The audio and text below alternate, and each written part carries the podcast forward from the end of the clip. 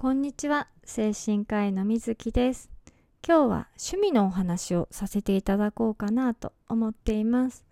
私は舞台鑑賞が非常に好きでその中でも宝塚歌劇が非常に大好きです。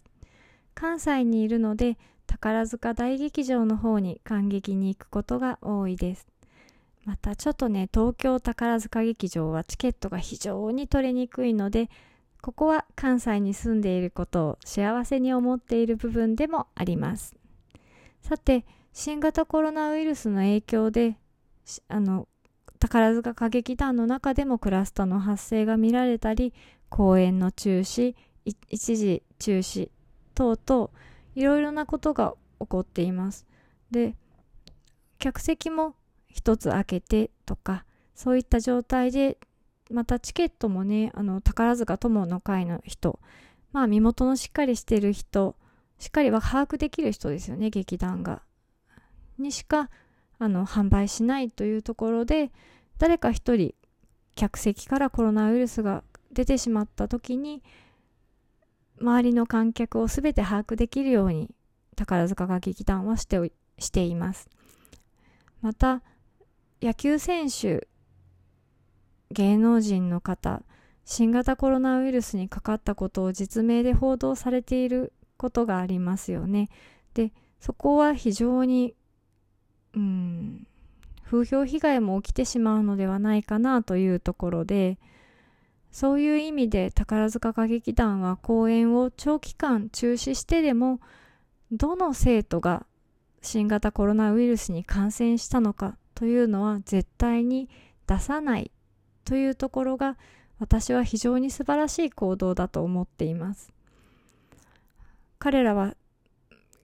芸能人というよりはまあ宝塚歌劇団の中での扱いは生徒というふうになるんですよね。学校の中の生徒であるがゆえに劇団に守られていると。でもその守られている行動が非常に私からは素敵に思えます。まあ私はね結局ハイカラさんが通るを見ることはできなかったんですけれども雪組の全国ツアー公演「炎のボレロ」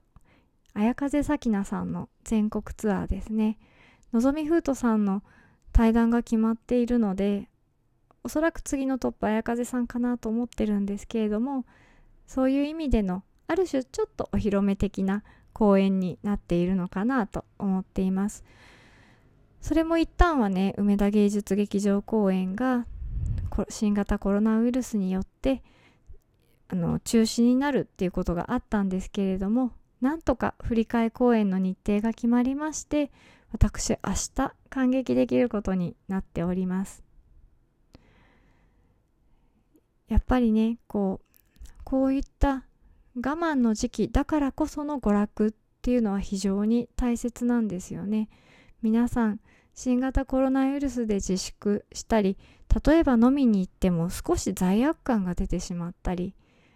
そういうことはありませんか？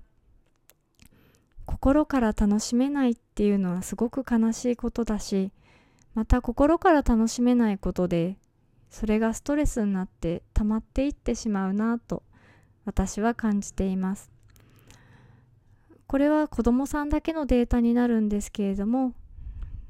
生育医療センター国立のね小児科の大きな病院の研究では中高生の7割に新型コロナウイルスの何らかの影響が認められたという統計が発表されています。そ